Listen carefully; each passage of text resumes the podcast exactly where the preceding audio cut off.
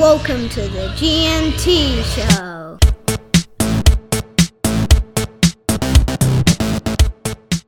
All right, welcome everyone to another exciting week of the G&T Show. And as you can tell, as a Parramatta supporter, I am up and about for this one. I am joined once again by a man whose catastrophic technology problems have not been improved by getting double vaxxed, and a man who this week was arrested for the black market trade of a bulldog for a sea eagle, G. I did. You know what? I'd rather have a tame sea eagle that I can train. At least it'll come in handy under lockdown. I'm good. How are you? Obviously, a little bit too pumped up, unfortunately. I'm very pumped. Eels. I'm very pumped. If this is a massive, massive week, not least because Parramatta ended the Storm's winning streak, but also I can't wait to get to the Bulldog Sea Eagle game and see which team you actually went for in this one. Well, if you can guess, I might have a speaker for you. I don't think you went for Lachlan Lewis. We will get to that story. All right, shall we? Shall we kick off the week in rugby league? It was actually a massive week. We should apologise in advance. It's going to take me about 40 minutes to go through all the news that happened this week in the world of rugby league. It has just been enormous. Is that because you're going to break down every single Eels play-by-play, game play-by-play? Yeah, we will get into an hour and a half breakdown, which will be longer than the game later. But no, the actual news, wait till you see the news. What you've come to expect from the G&T Show is I have done all the preparation. I've actually listened and read the newspapers. Some of these news stories will come as a shock to G. What you're just saying is actually you love the gossip and you follow the gossip pages, and I don't. No, I read the papers. I mean, I'm capable of reading. I mean, hey man, do you know this random tweet of NRL for lifer from 95 tweeted that he saw someone running around the oval naked? That's like, you uncover all this rubbish. None of my sources are as disreputable as that. Let's kick off with the expansion teams. Yes. All three expansion teams have said they want to go in a different direction in Brisbane.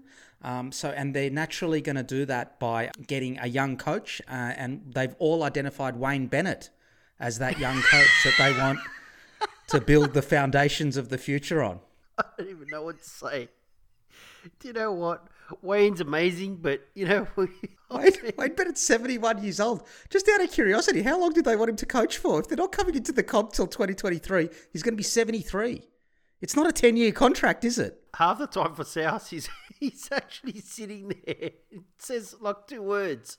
He's already semi-retired. But Cam Munster did not dismiss the fact that he would consider going back to play for one of the expansion teams, go back and play with his family. And when you've got the carrot of Wayne Bennett there, someone who can really groove with the younger generation, why wouldn't you go back? Absolutely. I mean, look, he's achieved everything in the game. He's won the comp with Melbourne. He's helped maintain the stability and the success of the club. So, you know, I guess the next step is going back and playing in front of your family and friends in sunny Queensland. All right, quite a few Bulldog stories this week as well, but we will start with Phil Gould and the Bulldogs. He has advised that there is only one roster spot left for 2022 and that most of the salary cap has been, well, in fact, all of the salary caps are nearly used for 2022 and 2023. There's not much space, but almost no one is signed for 2024. Good roster management, it looks like to me. Move on. Can we just forget about this? Because if I were a player that is one of their big signings next year, and towards the end of the year, if we're terrible, I'd be jumping ship. They've taken steps from a talent recruitment perspective with a real danger of that talent walking out after a year. They better hope next year that they improve significantly. And it looks like the Bulldogs are trying to find a way to offload Adam Elliott after all his off-field indiscretions. He was fined $10,000 for having a sneaky pash in the toilets with Millie Boyle. I mean, really? Oh. But the good news is if they offload him, someone who's rumoured to be on the market, actually every club has basically been rumoured to sign this person. Yep. It looks like they want to spend the money on Mitchell Pearce, who's also been linked to Canberra and the Super League in England as well. So that's a fair swap. So you're swapping someone with a history of off-field issues like Adam Elliott, and you're replacing him with someone with a history of no off-field issues like Mitchell Pearce. Correct. But one is a halfback and one isn't. So I suppose that's the thinking behind it. But Adam Elliott's he's had some indiscretions, but realistically, they've been totally blown out of proportion. And you know what? They should stick by him. I don't think it's a good look. Did the police ever do anything when they caught you in the toilet? No, because lucky he wasn't in the toilet and found somebody bombed the toilet and then had to drive in an F1 race straight afterwards like Lewis Hamilton. Okay, if anyone else knows what G's talking about there. Didn't you read about that? That might be a story from 2012. No, it's actually just before the Belgian Grand Prix, Lewis Hamilton got caught on audio complaining about someone taking a dump in his toilet just before going out to race, and he was horrified. Amazing that driving around a corner at 320 k's an hour isn't scary. How do you react to people using your toilet at home? With a lot of disinfectant. Okay, excellent. All right. Can we also continue on with the Curtis Scott story from last week? It only broke while we were recording the podcast last week. It's been revealed that he did have that fist fight with John Bateman. John Bateman's been very quiet on social media. He's usually very lippy, which seems to confirm the report that he did lose the fight. Curtis Scott also then came out and said the timing around the Raiders leaking this story, that they don't really support mental health. George Williams had the same complaint about the Raiders earlier this year. And Josh Hodgson came out and stuck out for both players, both for George Williams, and he's come out and stuck up for Curtis Scott as well. What's going on in Canberra? I don't know, but the fact that it's the second player that's come out and said that... Well, because both stories were leaked by the club. Would you go there? Unless you get a massive amount of money, if you're getting offered equal amounts of money elsewhere, I would think twice about going to Canberra. I mean, Ricky Stewart... always been really good at recruiting players, but if I were a player off contract listening to all of this, I don't think I'd go there, because it smacks of when you're of use they're happy, but then as soon as that they have an inkling of they can do better than you, they're going to leak stories to the press to try and, you know, discredit you and then basically put the fans off for dumping you. Buzz Rothfield and Andrew Webster haven't picked up the stories I've been leaking about you. No, well that's okay, I don't think anyone's interested, thankfully. How does your cat feel about your swapping the bulldog out for the sea eagle? This is why it's been scratching you all day. Not too sure yet. I think she was very friendly with the bulldog. I'm not really sure how she's going to go with the sea eagle hanging around. So we'll have to wait and see for that, I think. But just don't cook any fish. No. All right, let's move on to a few more things. Josh Dugan, the trials and tribulations of Josh Dugan. Yes. We covered his story last week where he drove out to Lithgow to feed the animals at midnight, got caught by the police, came back around, drove back towards Sydney, and then said, we'll try to go a different way, and got caught by the same police. So, you know what? That story is great. You could say it every week. It's just a brilliant story. It's fantastic. Now, he's been fined for that breach. He got fined $50,000 by the NRL for breaching the NRL biosecurity bubble. Can I just say something? The NRL is taking place in Queensland. Why is he in a biosecurity bubble in Sydney? In case someone gets injured, he has to do 14 days quarantine if he goes to Queensland. It doesn't matter. It doesn't make any sense. The NRL is starting to overreact to any media stories again, which I've always hated, because I thought Peter V'landys wouldn't do that. He's so concerned about how the game looks that it's disproportionate fines and punishment for the players. I think it's way over the top, and I honestly think the Rugby League Players Association should do something about it. Should do what? The powerful Rugby League Players Association. What should they do? I think Daly Cherry Evans is doing a fantastic job, by the way, as the head. I just think I agree. You know, farcical. I mean, to fine him $50,000, I mean... Well, it's a number of indiscretions, right? There are, but $50,000, T, is a huge amount of money. Like, that in honesty is ridiculous. I think the players are treated incredibly harshly. I really do. I mean, it's just the world of rugby league, right? I mean, you'll be happy to know I've only got another 13 stories to go. Jeez, okay. It's been a massive week, as I said. I mean, I know you're still catching up on the 2012 Bulldogs, but... I am. Everyone's losing the plot. That's what's happening. It doesn't end well. Let's continue on with player behaviour. George Burgess got arrested for a road rage incident. Yes. Had a quick skim of that. Everyone's in lockdown. There's no traffic on the road. How angry do you have to be to have a road rage incident with no traffic? I think it's because he's used to no traffic now. So as soon as there's another car waiting at the lights, there's another car there. He hasn't gone through the orange quick enough. Yes. I mean, how angry do you have to be to do that with no cars on the road? Just brilliant. Just brilliant. George Burgess would have gotten into a fight in the old horse-drawn carriage days, I reckon. I think so, right? But if you're kind of like in the other car and you see George Burgess's head sort of popping out, don't you just drive off? Well, and you're the only two cars on the road, right? Yeah, just be like, drive off straight away. He's a big unit. He's a big unit.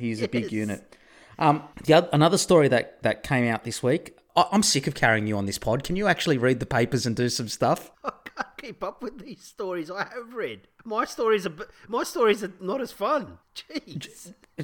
I do like the quirky stories. They're brilliant. No other sport does this, though. It's just the best. Anyway, Channel 7 and Channel 10 look like they're going to bid for the TV rights. We've been mentioning it for weeks. Channel 7's bid has been leaked a little bit insofar as it wants one Friday night game and State of Origin. Yes. So this could end up, and I actually think this will be accidental on the NRL's behalf. Multiple games on multiple channels? Multiple games on multiple channels. It's looking like that. It's possible. I don't know that they'll get top dollar for the free-to-air rights. And the reason why I say that is actually if you look at the NRL TV ratings, they're actually down quite a bit. It's not a good thing when everyone's in lockdown and people have time to watch the footy with the ratings going down. But the KO and Fox Sports is substantially outrating the Channel 9 coverage now, even though it's not in every house. The presentation of the footy on Channel 9's gotten stale.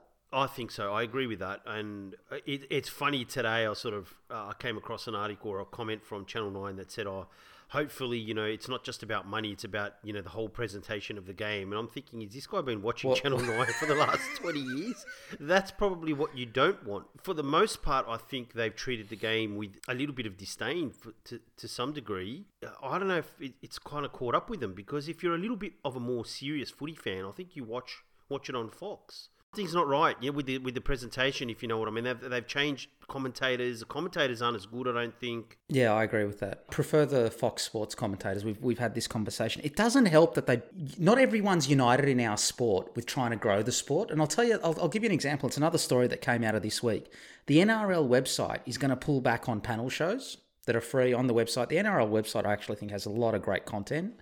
And the reason they're going to pull back, and so not have as many players, not have as many panel shows, is because Channel 9 and Fox Sports complained that they were competing with them. That's outrageous. If you're the and this is the thing, the NRL. Can you imagine the AFL doing that? The AFL would just be like, you know what, we're growing the game. Too bad. And that's, I think, the difference that rugby league has to get over. This whole, we've got to give in to everything that Channel 9 or Fox says. The game is the product. They want your product, right? Unless they're producing panel TV that is fantastic, which Channel 9 doesn't. I can't believe that that's even a complaint and they've actually given in. That's actually crazy. The NRL website, I just think the way they organise their content doesn't flow on there. There's almost too much happening. But it's got some really good stuff. So if they kind of reorganise that, it would look and present a lot better. Should we keep going? Because there's lots more news to cover. Keep on going, but that's, to me, is just, wow. I can't see the AFL doing something like that. It's just, it's actually mind-boggling that they just give in like that. That's silly. Well, it doesn't seem like it'll take too much to boggle the mind of a Sea Eagles supporter. So let's start with the rumour that Dylan Brown's going to Canberra. I have not heard about that one. No, I've heard about the Mitchell Pearce and Payne Haas. You don't follow rugby league. That's why you haven't heard of the rumour. Do you know who Dylan Brown is? I mean, you stopped watching rugby league in 2014. Apparently, he's a gun 13-year-old. Yeah, okay, excellent. Okay, so Dylan Brown is rumoured to be going to Canberra, and if they can get the deal over the line, now his contract doesn't end till the end of 2022, but if they can get the contract over the line, there's some talk that the Eels will release him this off-season so that they can free up salary cap to sign those other players that we were talking about. Yep. Because the long and the short of it is the Eels aren't going to be able to keep everybody. Look, it makes sense. They're just going to have to wait to see what Canberra offers. Mate, I wouldn't let him go after the way he played on the weekend. He was fantastic for us. We'll talk about that in the Para game, but there's been a significant change in the way they're attacking, playing attacking football. I just want you to be really quiet in the Para game because you have laid shit on us for the last few weeks. And you're picking, basically, you're supporting 15 teams in the comp other than Parramatta. And I just think You're not in any position to say anything. No, the frustration. But if I were Para, that move makes sense. You don't want to let him go, but if Canberra's going to offer him a huge amount of money, like you say, they've got to make a choice, right? So I suppose they see Brown as somewhat dispensable at a gigantic price. We've got a few more serious stories before we get to the funny ones. I told you it was a big week. James McManus is suing the Knights over his head knocks, and now the interesting thing is, yes. Wow. If you remember James McManus, the winger, about how they mishandled his head knocks It is going to go to court. The Knights have subpoenaed some of their old boys to give evidence against James McManus. He had significant head issues, right? Like concussion, post-concussion issues. Yeah, he had a lot. This is the beachhead. This is the beginning of it. Given how closely we follow the NRL and how badly run it can be at times, this could be a disaster for the sport. I feel for the people that are suffering these symptoms, but the NRL needs to get on the front foot and, in my opinion, do what the NFL and some of the other sports have done in the States and create a fund for these ex-players that are having these issues. Agree 100%. I mean, look, they've got the Men of League Foundation there to work with that really reach out and sort of... And they do a great job. The Men of League does a great job, but I can't help but feel there's not enough funding going towards it. I think they should work with the Men of League and provide funding and really... It's also to get on the front foot, but to also acknowledge that, you know what, it was a different time.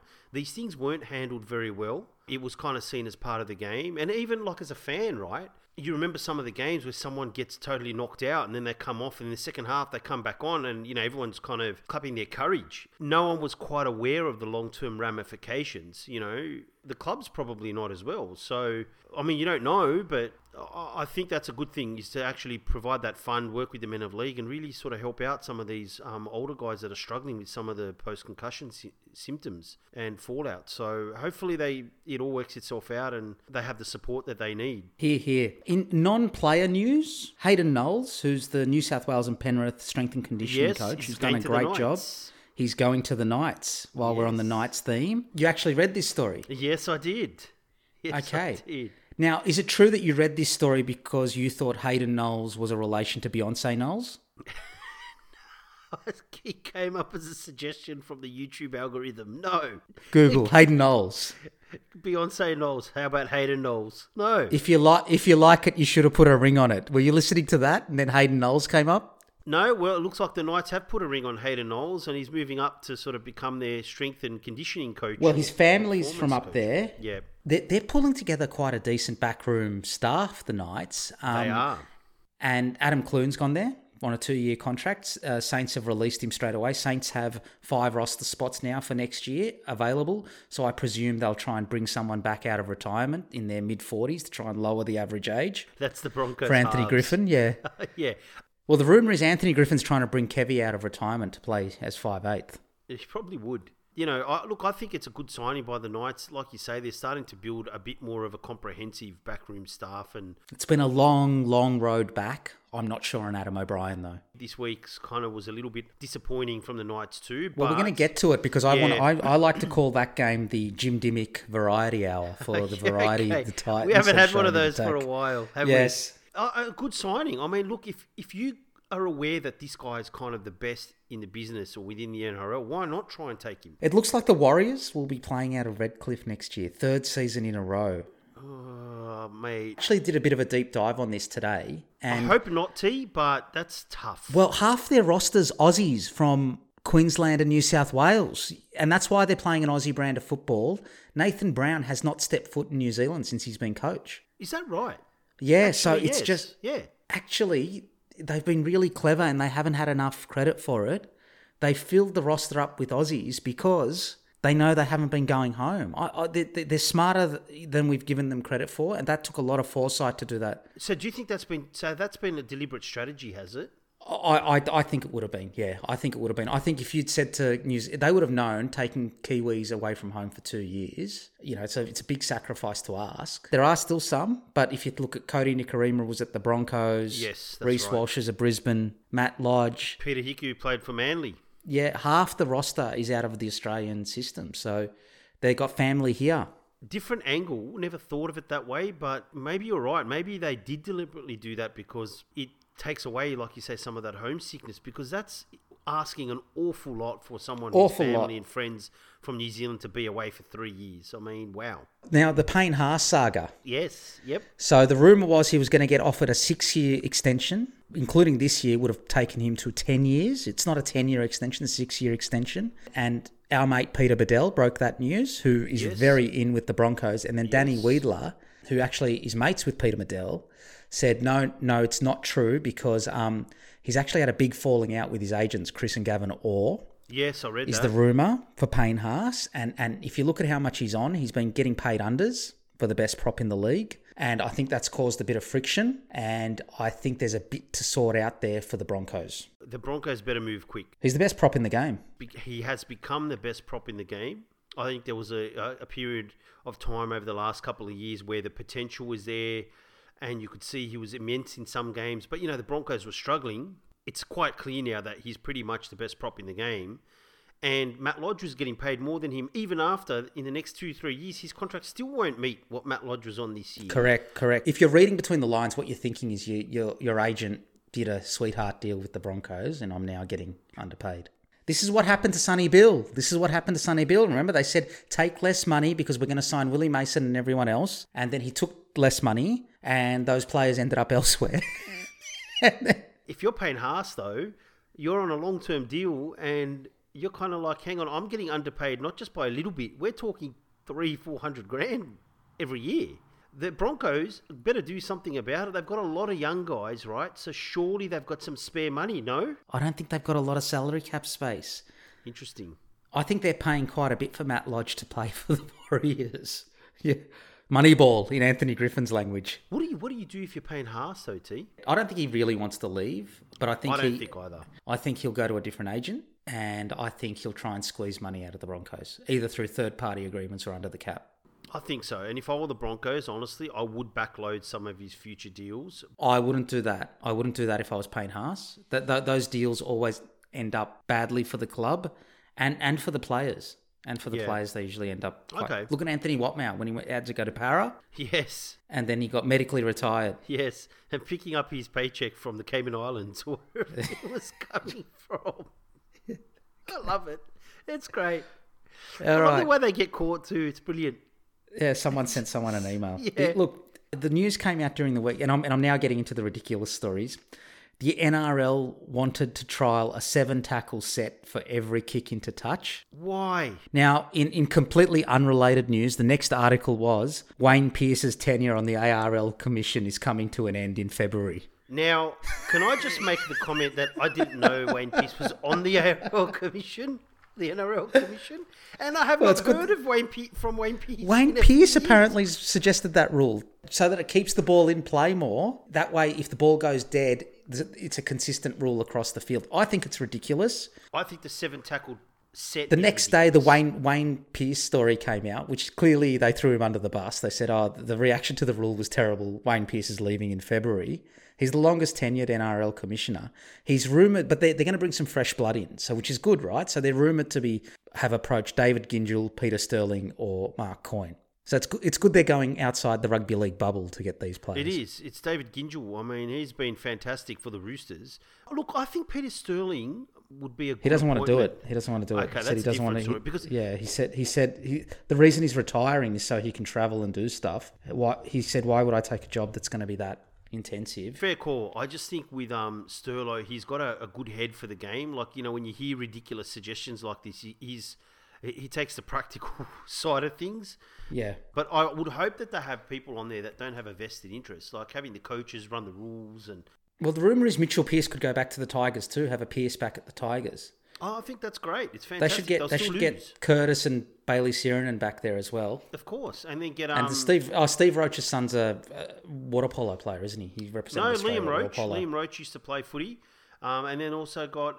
they can bring back Kieran Jack from the Swans. They can bring back Kieran Jack. Yeah, but he's a bit old now, and his body's a bit broken. All right, let me get to the last two news stories. Yeah. The last two news stories of the... And I'm going to do this in order of my favourite ones, okay? So I'm going to leave my favourite one to last. Go. Yeah.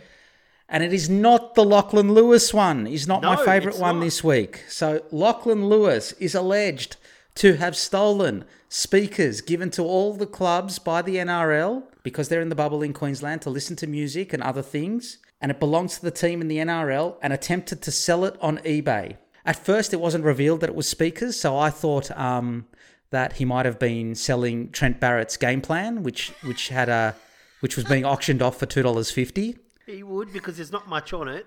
There was just one word on it, completion. Completion, right? That's it. And the other thing is, he could have created one of those NFTs and made a digital artwork of it. Lachlan Lewis and the speakers. Gee, what is going on at your club? Obvious. What kind of speakers were they? Do you know? I even found out what kind of speakers they were. I was going to ask you that. Were they Yamaha? Sonos. But if they're given to him, like if he wants to get rid of them, who cares? It's no, they weren't given to him. They belong to all 30 players. It belonged to the club and the NRL. And then he said it was a practical joke. What kind of practical joke is it? Who was going to find that funny? The guys go to listen to the music. Where is it? I sold it on eBay. They weren't for each player. They were actually for the club itself. Correct. Why would you even put that on eBay? Like, did he think no one would find out? Especially when his handle on eBay is Lachlan Lewis. L. Lewis Reserve Grade. I don't know what to make of that story. He's a strange unit. The Cody Walker judo tackle. This just makes me love him more. This guy, if there's any clubs listening out there, give him a contract, mate. You need this level. You need these stories in the NRL. I probably shouldn't laugh, but it's such a bizarre story that honestly, I'd sign him up as an out-of-the-box thinker. Who gets those speakers in lockdown and things? I mean, I wouldn't give him any speakers, right? So I'd lock everything up, given he's going to steal it. I'm selling them on eBay. Allegedly. Can we also say allegedly? Sorry. It's alleged. It's allegedly that he's... Alleged, but it's a bizarre story, okay? It's a bizarre story. Absolutely bizarre. Because you don't think one of the other players is kind of... You know how they have fights about who's controlling the stereo speakers? No. How long did he think he would get away with it before they realised? What I mean. Doesn't somebody go click on their Bluetooth? Hey, guys, the PlayStation 4, it doesn't sound quite as surround sound. It's great. It's a great story. And he got dropped for it too. He did, yeah. He did. But my favourite news story of the week. It's been a massive week in the world of rugby league. If you ever needed cheering up, as G did today... This is the week you want to be following rugby league. Go, what happened? Go. All right, so Mark Nichols, who got a double on the weekend. Yes, the try-scoring machine, yeah. Now, Mark Nichols gets a lot of nervous energy. And when he was down in Melbourne, he didn't get much game time and spent a lot of time on the bench, apparently. Yes. And so he actually got into the habit of when the game is 10 minutes in, because he started so much on the bench... Yep. Of having to go to the toilet. No way. So his body's actually used to that. His body has now gotten used to it. At the 10-minute mark, he disappears up the tunnel to go to the toilet. So if he starts a game, he takes a hit up. It's 9 minutes 59. Damien Cook gives him the ball. He tucks it under his arm and he keeps running straight up the tunnel, straight to the toilet. Mark Nichols. Well, what kind of a story is this? And then. Even if this was true, which I've got no reason to believe it isn't, what part of I think I'm going to tell a national newspaper? Here's a story I want to share with the national newspaper. The professor, he's got problems. The toilet, that's a great story. I can't believe it. You know what's going to happen now? We're all going to be watching what happens after 10 minutes. So, and that brings us to the end of the round 23 news. The other pieces of news we'll cover during the games. Gee, was there anything else that caught your eye after a week like that? The other one was Michael Cheekham will be probably signing for his 14th NRL club. Apparently, South want him. So, there you go. What position is he going to play? Who knows? Just everywhere. He's played everywhere. He's someone who's never lived up to his potential. He had that one season at the Tigers that was quite good. Yeah. But then... It was a few seasons ago now, and then it's all gone pear-shaped since then. That was the year I won the fantasy comp, and I got no prize for it because you and your mates are dodgy. That was the one where I was at work really late, and I couldn't do the draft because I was on a call, and I was drafting. Oh, you killed everyone that year. Oh, that was the worst. You weren't at work. You were on a date. And then because it waits for the 2 minutes. And everyone else is tipping until it's your turn because we did the snake draft and you're waiting 2 minutes and then because you can't change the players live, it just goes down your list. You ended up with the 1984 Penrith Panthers as your team. Yes, mind you, I spent half the night before getting my list ready because I knew I wouldn't be able to do it and it waited for the whole 2 minutes to make it. If that was your list, oh my God, you were woeful that year. It wasn't anyway, yeah. We should move on to the games. All right, let's move on to the round 23 games. Let's start off with the Knights versus the Titans. The Knights got up 15-14. In my opinion, this was one that got away for the Titans. I thought they dominated this game for 60 minutes. Both teams' attack was poor though. It was a low-scoring game. The Titans opened the scoring after Bo Firmo Fermor line break resulted in Sammy scoring, but the Titans weren't able to capitalise on their ascendancy, and the Knights got one back after Kalen Ponga drifted from right to left, took the pass from Brayley and split two defenders to lock the score up 6-all. The Knights then kept giving the ball back to the Titans through mistakes by Josh King and Hymel Hunt, but they again couldn't the Titans couldn't capitalise until David Fifita came on in the 32nd minute and crashed over to make it 12-6 for the Titans at half-time. In the second half, the Titans continued to dominate until Fotu Aiaka dropped the ball on tackle one after a goal line dropout. He was carrying the ball in one hand, in his non-dominant hand, and it just came loose. It was just really dumb play. A great idea when you've got 100-kilo guys trying to head-put you. It's just not great, right? Mitchell Pearce then kicked a 40-20, and Kalen Ponga then set up Mitch Pearce to level the scores. And from this moment on, it was about the 60th minute, the momentum swung back to the Knights, and there was only going to be one winner in the last 20 minutes. North Queensland had a chance to win it, but inextricably, you'd think they practice this all year, right? You'd think this is, and even if you don't quite get it to where you need to on the field, you'd think you'd have a halfback that's saying, organising things. So they set up for a field goal attempt, and they've got two halves and a hooker on the field, and they've got a goal kicker on there and all sorts of other things. And what they decided to do was set it up for their centre that's never kicked the ball in NRL football. So they set it up for Patrick Herbert. Patrick Herbert has never kicked a field goal or had an attempt at goal or kicked the ball, I think, in NRL. And I'll give you three guesses to what happened. That's right. The ball went dead, missed the goals, and they had a 7-tackle sent. They went up the other end. Mitch Pearce kicked the winning field goal, and they ended up winning the game 15-14. Now, rather than rehash what happened in the game, I've actually got a couple of questions for you. Okay? Of course you do. Yes, you do. I do. So he kept Dave Fifita on the bench till the 32nd minute. Fatty was quite stinging in his commentary about Dave Fifita during this game. Yes, he was. Is it fitness or tactics? Tactics is part of it, but I would say fitness plays a part in some of their tactical decision-making. Because if I look at David Fifita, he ran over 5 blokes, which is unbelievable. But I don't know if it's just me, but he looks a little bit heavier than he did earlier in the year. And by that, I don't mean he's more muscular. He looks like he's carrying extra weight. And he runs out of puff very easily. I mean, you're paying him $1.2 million for 9 minutes in the first half. I mean, he's incredibly destructive. The ball in hand, he's superb, but he just doesn't have an engine and his lateral movement's terrible. Well, that's what we spoke about with the Broncos last year, right? He would get the ball and his explosive power is almost unparalleled in the league. But I think he weighed less. He had more fitness last year at the Broncos. Like, he was getting through the games. In general, the Titans are a lot heavy. They're a heavy side. They're a big side. I think they're stuck as to how to use him. They want to get him running at players, but kind of almost fall in love with his destructive power, right? But you can overplay that, and I think that's what's happened with the Titans for a lot of the year. And maybe this is tactical to sort of get the team in a kind of bit of a groove before they bring him on to wreak destruction against tired defenders. So you think there's a part of it that's tactical. So what does that mean for attack coach Jim Dimick? Because let me tell you, he has not been on song the last few weeks. Disappointing.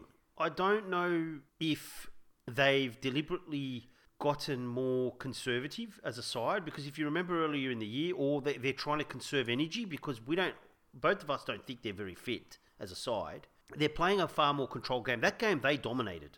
Well, so the first 60 minutes they did, as soon as the Knights got it back to 12-all, I thought there was only one team who was going to win it in the last. I was 20. Like you. Once the momentum switched, you could see the Knights were going to win the game. The Titans couldn't come back. I was completely blown away by Patrick Herbert getting set up for that. I couldn't believe. I was blown away. That made me laugh, actually. They can radio every other message out there. Here's the message I thought Justin Holbrook should have considered sending down. Not Patrick Herbert. Look, I don't know. I'm just surprised. I thought they were disappointing. And earlier in the year, with that kind of dominance, they would have scored 30 points. What does that mean for the Titans? Because I think they're going to miss the 8 now. So what is that? I think they've gone backwards. Or at the very best, it's a holding pattern. We both had them in our 8 this year. I mean, you only had 15 teams, but other than that. So I had them in my top 7. Honestly, I did have them 7th, but I've just been disappointed. I think they've come out. They haven't been fit. They're carrying a lot of bulk, and for the game that's quickened up, they couldn't play with the tempo they did last year, and I think they've fallen away. I think they've really struggled at times, and honestly, earlier in the year, they scored 30 points against that Newcastle side, not a problem. Well, the Knights are very gritty at the moment, but it's so highly structured. It is so highly structured. I thought the Titans were very structured as well, and their ball movement was very slow.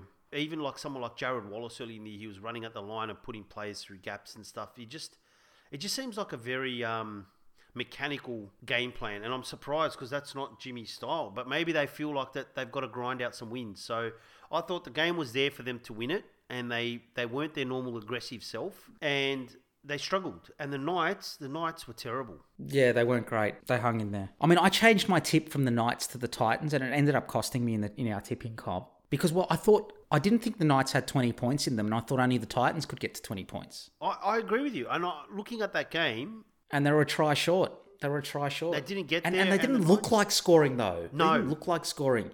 And I think that's the problem. And I think the gloss is coming off Jim Dimick a little bit. They've been disappointing. I think in that game, they're relying on their fringe back rowers to just sort of trample over people. Well, the reason why I say Jim Dimmick's the attack coach, for the first-time listeners, he's the attack coach at the Titans. And they played a lot more ad-lib football last year.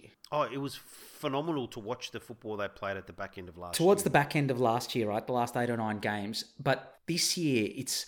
a lot more and it's a lot more give the ball to Dave Fafita, let him go over 15 players to score. Yes, yep. And Jamal Fogarty not really running the football. It's just been a very... Hey, Jamal Fogarty, you're an organising half. Do you think you might set up the field goal for someone other than Patrick Herbert? You love that stuff. To be honest, they should never have been in that position. Earlier in the year, they tower the Knights up with their attack and the way they were playing. They've really come back to the pack with their... Because what made the Titans different was the way they attacked with the football. That's gone, and now what are they doing? They're trying to hang on and sneak games out. It was one of those desperate, we really need to win this game, and no team was really trying to take chances. I mean, it was a close game, but I wouldn't say it was a great game, right? Not a great game. Boring, very methodical, tight, because they both needed that win. It was almost like both teams were afraid to win it. Yeah, for sure, because they both didn't want to make that mistake to cost them a semi-final spot. And at the end of the day, really two bits of class that were not part of the game plan by Kalen Ponga gave the Knights 2 tries, and they kicked the field goal at the end. And I wonder if Kalen Ponga will resign.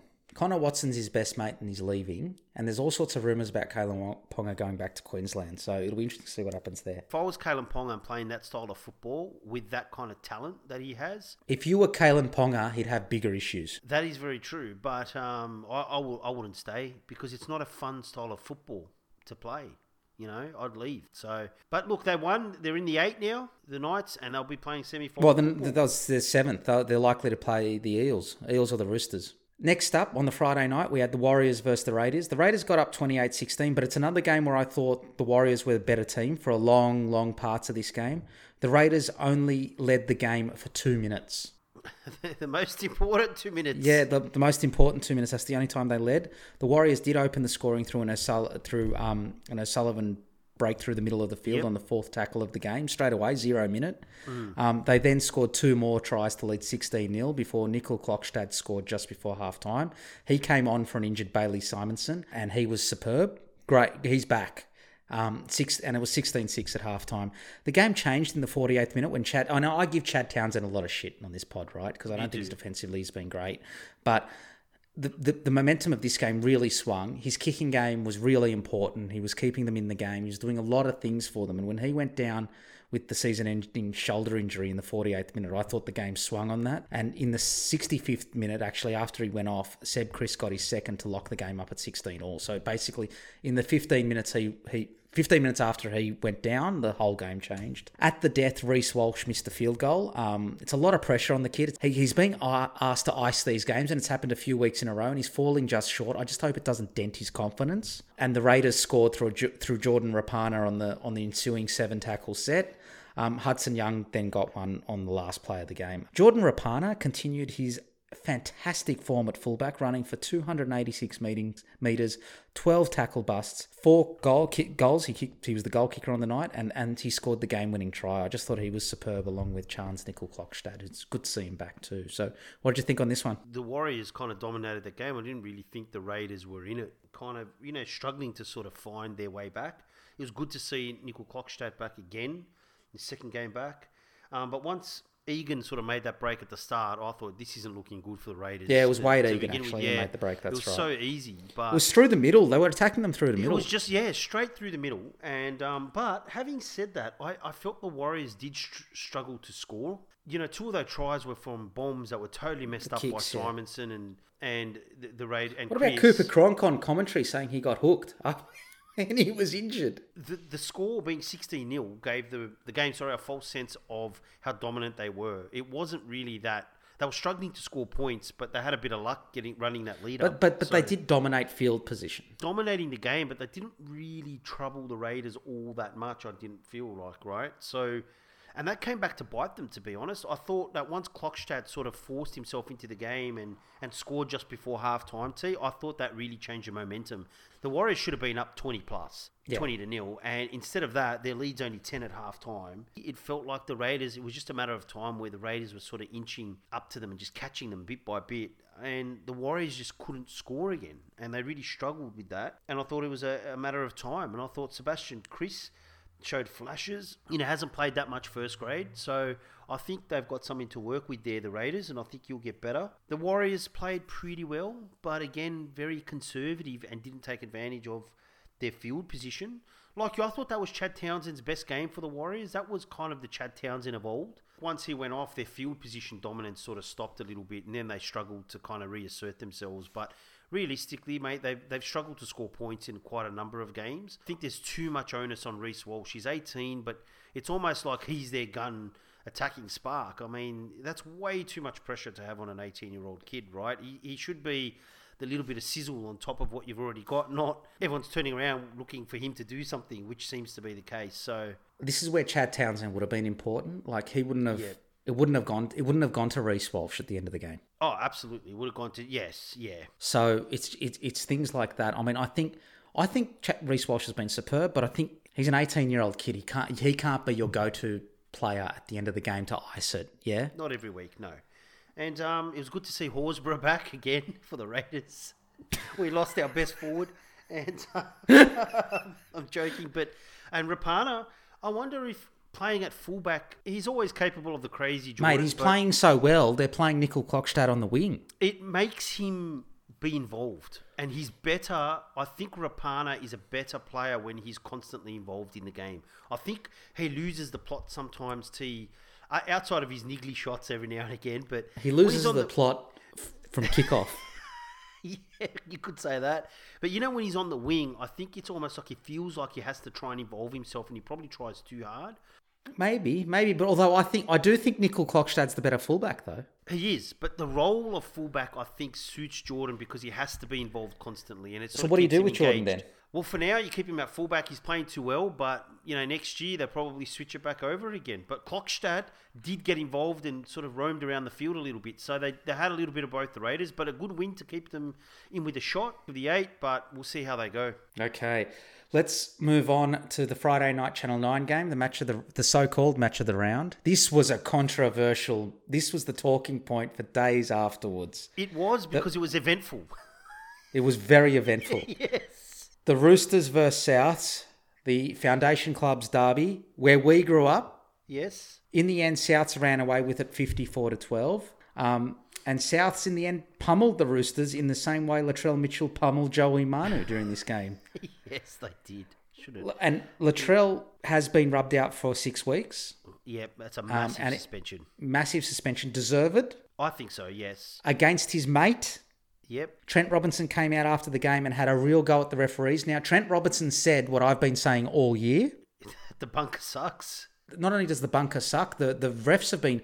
The six again's been hiding how bad the refs have been. I agree with you, yes. And the bunker... And Trent... I agree with Trent Robinson. I mean, he's not someone to always go after the refs. He was really cranky.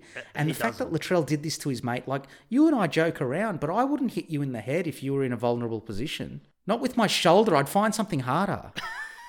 That's fantastic. You're lucky this is virtual. So I had a bit of sympathy. He got fined 40 grand, 20 grand of it suspended. I had a bit of sympathy for Trent Robertson. He had to come out and defend his player. The fact that Henry Perinara, who's been no friend of Parramatta over the years, even though he played for them. I knew you were going to say that. I knew it. No, you know what? Mind you, why is it that he's been no friend of Parramatta, for example? They can complain every week and nothing happens. As soon as Trent Robinson makes a complaint, the guy gets stood down. Oh, mate, that was a bad one to get wrong, though. I agree with that. I'm not complaining about the actual action, but it's as soon as something happens to the Roosters, they get stood down immediately. This happened with Drew Hutchison. As soon as he complained, whoever it was got sacked as well. It's like, come on, man. Well, both were bad incidents, though. But Trent Robinson came out and said, look, they have had a lot of concussions. They have had a lot of hard shots. You know, the stories came out how he went to check on him at the end of the game, and Jared Warrior-Hargraves, Victor Radley and Angus Crichton absolutely gave it to him. The fact that Victor Radley and Jared Warrior-Hargraves are on the side of good... It's just, we're in bizarro world, Jerry. I know I just mentioned Trent Robinson. He's been right on both occasions. It's just, but yeah, that's kind of like the Darth Vader, like switching sides, isn't it? With Jared Warrior-Hargraves. Unbelievable, yeah. The redemption story at the end. I know. Just throws the Emperor over. But Latrell does get white line fever. He's a law unto... And you know what? This is going to stay with Latrell for a little while, because I don't think Souths can win without him. They can't, because he adds... He adds weight. He's got power, and he's aggressive. This is the thing. Part of his impact, and I read an article that where Jimmy Tedesco was talking about him, is that he plays very aggressively. I saw that interview. And he does, right? Like, if you look back early in the year, when the only hope I had all season was Nick Meaney, and he smashed Nick Meaney coming through a gap. Like, it was a similar style of tackle where he went high and hit him so hard, but he got Nick Meaney lower, and he cracked, I think, Nick Meaney's rib, right, if you remember? Yeah. And this was a similar tackle, except Joey Manu kind of dipped a little bit. He goes in, and he's so big and so strong that if he hits you, you know, there's going to be damage. Unfortunately, he got Joey Manu quite high, but in this instance, I think Latrell was a bit over the top. Like, I know he plays with an aggression, but if I look at that tackle, I don't think... Joey Manu dipped at the last second, if that makes sense. He was kind of already falling, and I think... But he was in a vulnerable position, G. I get it. The injury made it worse. I get that. I agree with that. And I think that's the point that Freddie was trying to make on Sunday, although he didn't do it very eloquently. Yes. So the impact and the injury made it seem worse than what it was. But it was 100% a send-off. Direct contact, no arms, straight to the head, send-off. I agree with that, yes. And I think 6 weeks is about right. He shouldn't come back this year. No, that was a send-off. If that's not a send-off... What have you got to do to send someone off? Pull a gun? Unless it's magic round, in which case if you sneeze, you get sent off. I agree with Freddie in that the injuries always do make it worse. And you've heard me complain about this before. The injury shouldn't come into it, but he smacked him as hard as he possibly could in the head. Regardless of whether he got injured or not, that should be a send-off. Do they stay mates after this? I would hope so, but you never know with these type of things. Like, I mean, he had to get facial reconstruction surgery. I wouldn't. I'd be looking for revenge. But that's the type of person I am. But I'd be looking. What a top bloke! Can I just? Lucky we're locked down. Can I log off this? Have you been tracking me, my movements? No. No. I mean, if I didn't have you, I mean. We'd have to replace you with a dipping bird with a deeper insight in rugby league. That's right, yeah, of course. A seagull, a dipping seagull. Look, it's bad. It was a bad hit, a bad injury. Well, the game changed on it as well because they were coming back. It was 24-6 at halftime. Souths were killing them. Mark Nichols got the professor. Yes. He just in between toilet breaks, scored a couple of tries. Yeah. He was on the Matty Johns show before. He ran straight from the toilet. No one wanted to get near him. He crashed over for two tries. 24-6 at halftime. It was his first career double, so congratulations to him. And Verrills got the first try for East in the second half to reduce it to 24-12.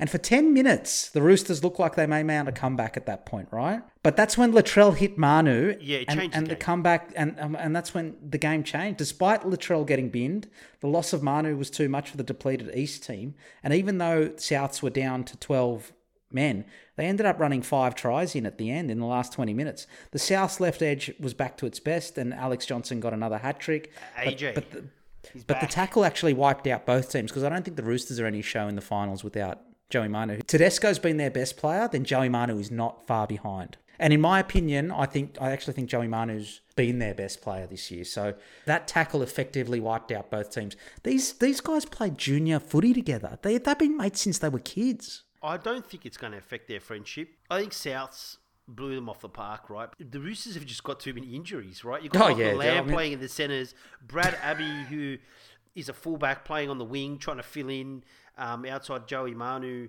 And I think it was too much to overcome at the beginning. So South just came at them. And having said that, South still had to execute quite well to get around them and score, right? But they kind of picked them apart at 24-6. And I thought, although they had to work for some of their tries until the Roosters just couldn't sort of dig in anymore, and then Nichols went over for a couple of clever tries, but somewhat soft. But the Roosters' defence, I thought, was pretty good, but they really struggled to have any fluidity. And then in the second half, like you said, I think once Sam Verrill scored, it's almost like they started to settle as a side with the new combos. And they came back into the game. And Manu's try, by the way, in the first half with a one-handed take was brilliant. Unbelievable try. But he's been playing out of his skin all year. And now with Latrell out, Blake Taffy will probably play fullback, one of the bright lights, because I don't think moving Cody Walker is the answer. They tried that earlier this year. It didn't work. And I don't think moving AJ from the wing, that's what gives them their attacking dynamite on that side. Like you love the wingers. You think the whole attack revolves around the wingers. I think having that fast winger on that side, because... It helped the Storm. Oh, could you stop it? I have comments about Para, but... You're not allowed to talk when we do the Para game. You have expressed your opinions about Para enough over the last few weeks. I was right. Really? Which part were you right on the weekend? The fact is, they've been most of the year. Anyway, we'll talk about it later. Most of the year, they haven't been direct in attack, and now they've straightened. Yes, they have. It's just the last 5 weeks they haven't. Well, that's not the whole year. This is irrational tea coming out now. I mean, I know how you analyse the Para game. During the Para game, you're going to say, gee, that Lee Odenryan looks good.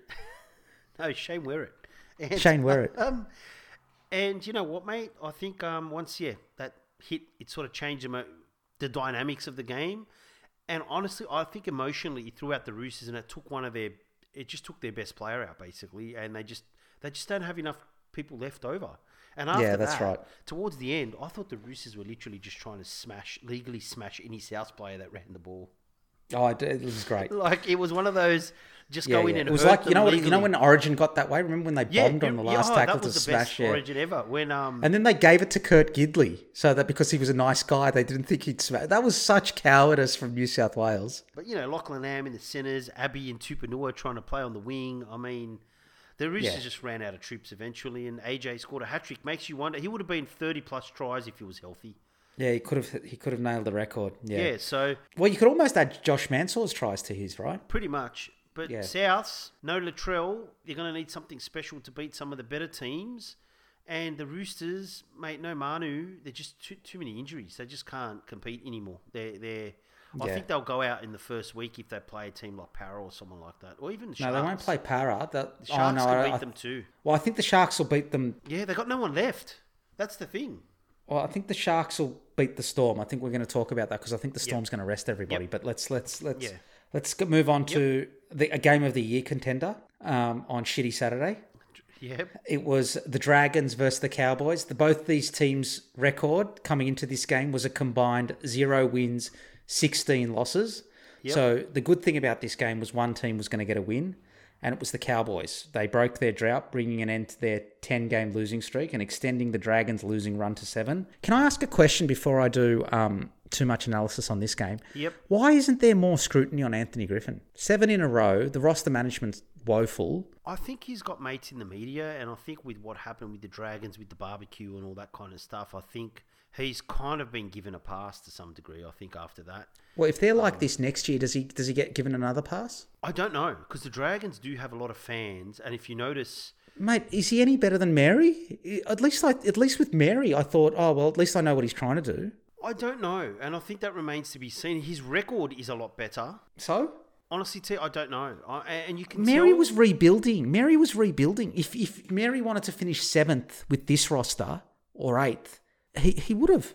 I mean, it's just not where they were as a club. The way I look at Mary McGregor's tenure is I thought he was one of these plug and play coaches. They all sort of coach the same somewhat. I thought he was just kind of a conservative coach to some degree, but he just didn't have any friends in the media. The pressure was on him constantly, like all the time. People would say, his roster's way better than it is. Well, was it really? Not really. But with Griffin... I mean, why is Corey Norman still playing?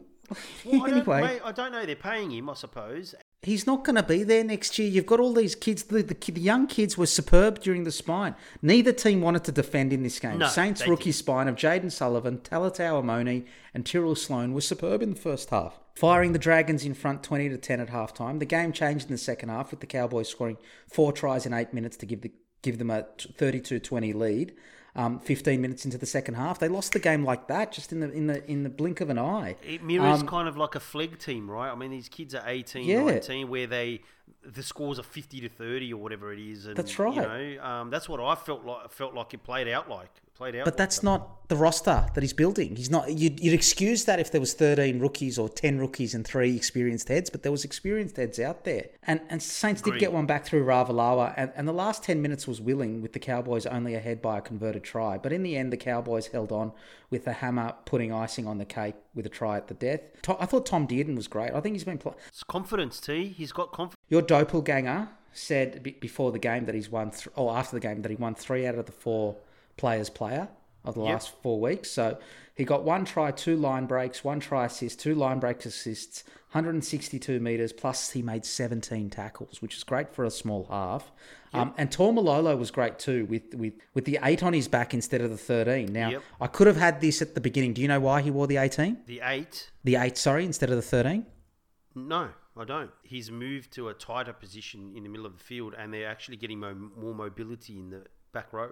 Okay, so neither are true. So, and I'll tell you why. You couldn't be any wronger. You couldn't be any more incorrect. Even wronger.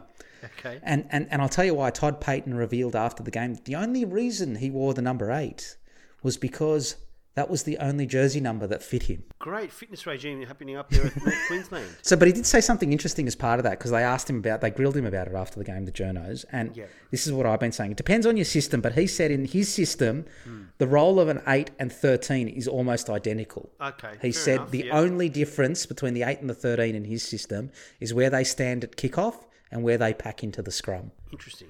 Which is why he's only playing 59 minutes, right? He's playing through the middle of the field. He's effectively playing as a third prop, essentially. Yeah, correct. So. And he also came out after the game and said that Val Holmes is his long-term centre. So that suggests to me that the halves pairing is going to be Tom Dearden and Chad Townsend next year, with Scotty Drinkwater back at fullback. Or the hammer. No, the hammer's... No, I wouldn't play the hammer at fullback.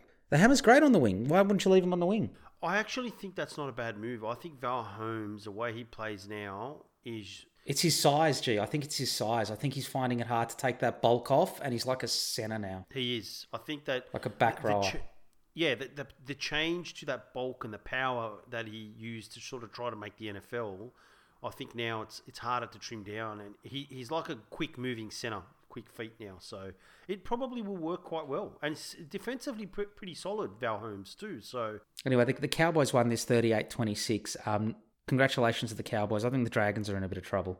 Look, a fun game to watch in a way, because you had all the youngsters and the Tom Deardens and Drinkwaters throwing the ball around, and, you know, the hammer, and a lot of young guys for the Cowboys too as well. So, you know, I mean, the Lomax try at the beginning of the game for the Dragons in response to Reece Robson's try, I thought was really good. Like you say, it was kind of the future. Yeah, correct. Amone... Sloan, Sullivan, and then Lomax. And Fiungi's also been improving week to week. Yeah. I remember when he first came out, but you can see him now. You can see him getting better and more comfortable in first grade, and you can kind of see why he was a bit, highly rated. I like Jaden Sullivan's try from dummy half, T. Tough try, like a little guy like that. He got smashed and sort of fought his way over, which I think is a good thing. And, mate, the Dragons, I thought, played pretty good footy. Exciting football with the youngsters, and Amone's chip on the inside to Sloan was another great try just before half time. They were great in the first half. Great, and in that 20, half, like you say, that 20-10 lead, I thought the Dragons might come on with it. But the disappointing part for me for the Dragons was, where were the older heads that are there as part of the game to step in? You've got 4 or 5 young guys, but they kind of all fell away as well, and the Cowboys just threw the ball around and ended up with the win. I thought Tom Dearden, like you say, played really well, and it's good to see him playing with some confidence, that someone's going, hey, Tom... Well, it's his first win in first grade. Go out there and just play. There isn't that pressure that he had at the Broncos last year to kind of be their saviour, and he's meant to be a gun, and, he's still a kid. I think he's young enough. I still think he will be quite good. But you can see him getting better, and the confidence he's building in him, which I think is a good sign for the Cowboys. An end-of-season game, like your team's throwing the ball around. It was fun to watch. Glimpses of the future for the Dragons, but they've got some young talent there. They're still very, very young, though. The Dragons are in an interesting position. If I think they play things right, they might have a good few years. They've got some talent coming through, but they have to be set it up the right way, and it'll be interesting to see what they do. You can sort of see, though, that the sponsors haven't moved geography either, because bingo, if you look right at the bottom, I spotted that they're in Port Kembla Grange. It's a little bit far from Rockhampton. All right, let's move on to the second game in Shitty Saturday, which was the Sharks versus the Broncos. I actually thought this... The Sharks versus the Broncos. The Sharks got up 24-16. I actually thought this was a decent game of footy. It was a decent game of football. Good football. Yeah, it was good football, this one. The Sharks scored the first try of the game before the Broncos touched the ball, and they scored through Sione Katoa after Corey Oates dropped the Metcalf bomb. But then the Broncos scored with their first set, and their first set didn't come until the 9th minute. They didn't touch the ball for the first 8 minutes of the game off a great take from Xavier Coates off a Albert Kelly bomb. Tessie Niu then put the Broncos ahead 10-4 when he stepped Trindle after getting a cutout pass from Milford. The game changed when Flegler was binned, though, for the second week in a row for a high shot on Jack Williams, and the Sharks ran in two tries to lead 18-10 at halftime. That was the game in a nutshell, right? You take that 10-minute period out, and the game, it's a very even game. And in the second half, the Sharks started the same way they did the first half and were rewarded with a Braden Trindle try, who was the Sharks' best on the day. I thought he was great. Tessie Niu then got one back 5 minutes later with his second try. Yep. And Brisbane threw everything at Cronulla in the last 30 minutes, right? They had plenty of chances to win, but you know what? They just lacked a bit of polish. They haven't won enough this year. They dropped the ball and took the wrong option at crucial moments during this game. But if that was a Brisbane up and running, they would have won that game, I thought. I agree with you. I think they hung in enough, but I think they still are a very young side. And it kind of showed in the end. They were all heart, which for them is a gigantic improvement. We talk about where they were earlier this year or last year. And to have them sort of fight all the way to the end and still be in that game was really good. I thought the Sharks were solid and had a few glimpses of class. As a team, I think they just had a little bit too much to play for. Were really gritty to hang on and ended up winning the game. I thought Flegler's kind of a forward version of Latrell. He does, yeah. He kind of sails very close to, a few send-offs. He's got to be careful. He doesn't want to be a Jack Hetherington. Although I thought, we'll get to the refereeing in the Bulldogs game. I thought you guys were dudded a little bit. We were, but that didn't make a difference. But Tessie Niu, it was great to see him involved. And some of the stuff, I loved his try where he stepped back on the inside, where it's a counter to all those sliding defences waiting for the winger to get the ball, and his footwork to cut back on the inside. Just, it was a huge hole, right? But that's not what many players do. So I think it was a great try. The Connor Tracy try, I think, when the Sharks scored and made that breakthrough, Kennedy, who put his body on the line and got crunched. And, Katoa cutting across and finding Connor Tracy in support. And I think once they went up 16-10 and, like you say, Flegler went to the bin, I thought Cronulla were always going to win it from that point on. But, God, it was pretty close. They scored a try through a great pass for Nikora. But the Broncos came at them, but they just couldn't. Yeah, they just didn't have the polish, right? Like, they went right when they should have gone left. They went left when they should have gone right. They had an overlap and dropped the ball. They needed to go through the hands and through a cutout. It's just they've forgotten how to win. Yeah, and Milford again, the lighter Milford. Another it's make a big difference. Right? Well, I think he's going to be a good pickup for Souths, particularly with Jason Demetriou. I mean, they've coached it. He knows them, and he'll slot into the system, right? The issue is who is going to organise that team. I don't know who's going to do that. Not sure. We'll wait and see because I don't think that's really Milford's game. But well, sometimes you can get away with it if you've got a Cameron Smith or a Josh Hodgson who are organising hookers. Cook's but that's not Damien Cook. No. So, but you know what, mate? If I were the Broncos, they're looking pretty good. Like there's some good signs there and a good performance. Mate, you add Adam Reynolds to that team, they win that game. I agree with that. I was thinking that when I was watching. If you had Adam Reynolds there. And you know what the good thing is now? They've got some backup. Like Albert Kelly in some of the games he's played. He's been playing really well. He's played pretty well, Albert Kelly. So they've got, one or two halves that if they have injuries, they can slot in. But, Stags, that Cobbo looks pretty good on the wing. He's got a lot of pace. Great debut by Pia Kura, which they spent half the pre-game show talking about how great he was. They went to the sin bin for 10 minutes. So... Welcome he ran past Mark Nichols. Yeah, Mark Nichols coming out of the toilet. That's it. You can't do that. You can't kiss in the toilet, so you've got to go to the sin bin for 10 minutes. Why are there so many toilet stories in the NRL? Adam Elliott, Mark Nichols. I don't know. I can't answer that question. Schlossy's shoe. Yeah, it's but a fun game to watch, you know. But yeah, well, I thought it was a decent game of footy. Sharks needed to win that game, so now their destiny's in their hands this week. So yeah, we'll get to the next this week, the final round of the regular season shortly. But let's move on to the game of the season. I need to go have a toilet break. You can go fuck yourself for all I care. So Storm versus the Eels. Yes. The mighty Parramatta Eels was never in doubt. No, scored, actually it was not. Scored, this is my moment, please be quiet, won 22-10. And I'd like to start this game off by going back to the pod last week and how you ridiculed us and said we had no chance. And yes. And that gave me a lot of confidence because of your football knowledge and your tipping this year. So I thought if G believes this passionately in the Storm, then we must be a show here. And so it proved on the night. Yes, of course. Parramatta were superb right from the first minute and have now done the double over the Storm this year. The only team the Storm haven't beaten this year.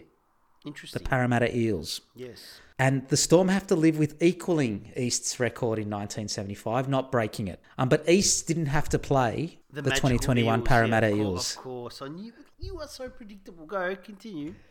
Parra dominated through... Excuse me. You'll get your moment when your two teams play each other next, okay? Oh, God. If I was you, I wouldn't have showed up for this pod. Parra dominated through the middle and were aggressive in defence. And it might have been Blake Ferguson and Dylan Brown's best game of the season. They were monsters out there for us. Monsters. They were great in attack, great in defence. They were everything the Canterbury Bankstown Bulldogs are not. Mitchell Moses gets a lot of criticism for being a downhill skier, and he is. And he was fantastic against the best team in the comp. Hey, I have faith in Mitchell Moses, please. Keep on going. Yeah, and that's why he's been down on form of late. So he did set up Blake Ferguson for the game's first try before the Storm scored against the run of play through Remus Smith. Yeah. Now, Remus Smith seems like he has muscled up. His footy IQ has gone through the roof. He just looks like a different player since he's left the putrid toilet bowl that was the Canterbury Bankstown Bulldogs. That's okay. He had to share the cubicle with Adam Elliott, so there was just wasn't enough room for both. It'll do it to anyone. LeMay then got the Storm second down the Parra left edge. You mean the Fijian Vadavai? But they find them everywhere. Where do they find these players? I mean, had you heard of LeMay coming up through the ranks? No. He's exciting, but honestly, I couldn't tell whether he was going to run past somebody. No. But I mean, Hayes Dunster got moved out to the wing, and he got caught out in that try, right? He was a bit too compressed because he's not a specialist winger. And for the next 10 minutes, Parra only just held on, right? Yeah, so we were down. We only just held on. And our scrambling defence was like earlier in the season. We were desperate. It was superb. Dylan Brown, Clint Gutherson. Are we in the Eels church or something? Yes. It sounds like. Yeah. They were just superb. Absolutely brilliant. And they fought back. Normally the Eels, this would be the end of them. They'd concede a couple of tries. It would be 22-6 at half-time. But instead, right on the stroke of half-time, we fought back and made it 10-all through a try to Dunster. And by this point at half-time, I was a believer. Can I get an amen? Can I get an amen? No. And then in the second half... Oh, no. We've only just gotten to the second half. Okay. In the second half, Parra stayed composed. They really did. They had. You know what they had? Have you seen Rocky? No, they had the eye of the tiger, G. They had the eye of the tiger. Well, the tigers obviously don't. They must have taken it from them. The tigers had the eye of the kitten, but the Eels had the eye of the tiger, and they kept the Storm scoreless. This attacking machine that's broken every record in the comp was meek in the eyes of the Eels' defence, and we ran in two tries of our own. Ferguson second and Joey Lussick getting one as well, who by the way was really good on the night. Joey Lussick was really, really good. Reed Marnie was a big loss for us. Yeah, it was surprisingly good. Anyway, Mitch Moses was great and returned to kicking, so his back seems to be getting better. So that was good, the goal kicking. Papali and Junior Paulo and Nathan Brown's finally found a bit of bloody form as well. He was superb during the game. Gutho again, he is now the new Mr. Perpetual Motion. But... He did look like he may have picked up an injury, as did Josh Addo-Carr, who looked like he might have done a hamstring. Yes. He did the hamstring, if you noticed the play, just by the fear that the Eels defence had put in him. Of course. He had to overstretch and run extra fast. Correct. He had to run fast. Junior Paulo ran him down. Junior Paulo. That's how much we had the eye of the tiger. For the Storm, Cam Munster was great, and Pappenhuisen better again before a couple of knocks. He did get a couple of knocks to the head, and I think that it seemed to push him back into his shell a little bit. I don't think he's 100% confident there, so watch that one. It was a great game of footy. Before the Storm, I don't think the move of Brandon Smith to lock and Ryan Pappenhuisen to fullback and Nico Hines to the bench worked. I think they need to start with Nico Hines at fullback and Brandon Smith as the hooker. This is something we'll talk about when we talk about the semis, because to me, look, in this game, they're still adjusting. They were playing a certain way with Nico Hines because him and Pappenhuisen are different players, right? They are. They've won 16, 17 in a row. And Pappenhuisen was out for a long time, don't forget. It's 2.5 months, right? So they basically won 10 or 11 games in a row, and the way Nico Hines plays is different. Their machine was humming, and I don't think... You know, in hindsight, Fuu Maiono didn't get enough for that hit on Pappenhuisen. No, he didn't. I don't know if that move has worked out yet, because Pappenhuisen is a far more direct player than Nico, but the team has to readjust the way they play, and that's going to take... Well, that's the type of bloke you are, right? We've been going through a rough trot. We beat the team that's going for 20 wins in a row, and you focus on them. I mean, it's just you've switched your allegiances from Canterbury to the Sea Eagles. You have a go at our players for raising money for charity. Oh, please. You are just a shit bloke. Having said that, I thought the Eels... Their scrambling defence was fantastic. I thought Gutherson came up with some fantastic... What about Dylan Brown? Not just Gutho, Dylan Brown. Dylan Brown's defence was... fantastic. I thought it was Dylan Brown's best game. They were combined. He's kept them combining them down the same half. All year. His best game. He was superb. He was great. And that hair suits him. And he's doing such a good thing for society. Oh, no. You know, you watch some of the commentary from the game or the post-match commentary, and a lot of it was, Melbourne made errors. But I actually thought they were forced errors by Parra's defence. If we play like that for 4 weeks in the finals... We're in with a red-hot chance. Now, I don't think we'll beat the Panthers because I think we'll rest players, but if we can... that is a level, is right up there with the best of the Storm and the Panthers. To be honest, I would not rest players against Penrith this week if I were the Eels. I think... No, but he said he's already going to. And thank God you're not the coach, because every time you think we should rest, and so as a result, Brad Arthur will now rest them because you think they shouldn't be. This is ridiculous. But anyway, credit to Parra's defence. I thought they flew in off the wings, but not halfway in between. I think at some point in the year that you've got Ferguson came in, but they kept on going in. So they went straight to the player who's going to get the ball, and the player had to quick split-second decision rather than have time to sort of get around their fringe defence. They actually moved in and hit somebody. This is what Brad Arthur meant. That's a good point, G. And you knew that this was going to be tough on you, this Eels game. Yes. This is what Brad Arthur meant when he said looking for contact. This game was what he meant. We were looking for contact in defence. There was an element of the Storm were bustled out of their attack by the Parra defence. It wasn't just they were dropping the ball, because as soon as the centre got the ball, Fergo or Hayes Dunster was there. I thought Hayes Dunster had a fantastic game. And I mean, he was at fault for one of the tries. Yeah, but mate, you can't stop every... Correct. ...attacking raid by the Storm. But and look, their scrambling defence kept them in the game in a way. They were dominating the game. And what I loved about their attack is what they've done is Moses, and we saw this last week, they're running at the line and combining with Dylan Brown. They're actually engaging the defender first and then shoveling the ball out. I mean, Moses is incredibly skillful. He can throw a 30, 40-meter... Oh, some of those passes, it was Ricky Stewart-like. Dude, we spoke about this. Skill-wise, he's right up there. He's the best halfback in the competition, right? It was Joey-esque. The performance from Mitchell Moses on the weekend was Joey-esque. But his directness engaged, like his try to Ferguson in the first few minutes... is he ran at the line, the defender had to come into him, and that just creates the space for the outside back, and he's the type of guy that can throw long, short, or kick. So it makes him ultra dangerous, right? It allows him to use his running ability too and threaten that defence, and that's what Nathan Cleary does all the time. That's why the Panthers' attack hums along, and Luai. And Parra's added a little bit of that in the last 2 weeks, and I'm glad they did that against the Storm because it also gives Para confidence to go, fuck, you know what? If we actually attack these guys, we can beat them. We don't have to always try and grind out a win against the Storm. It's not going to happen.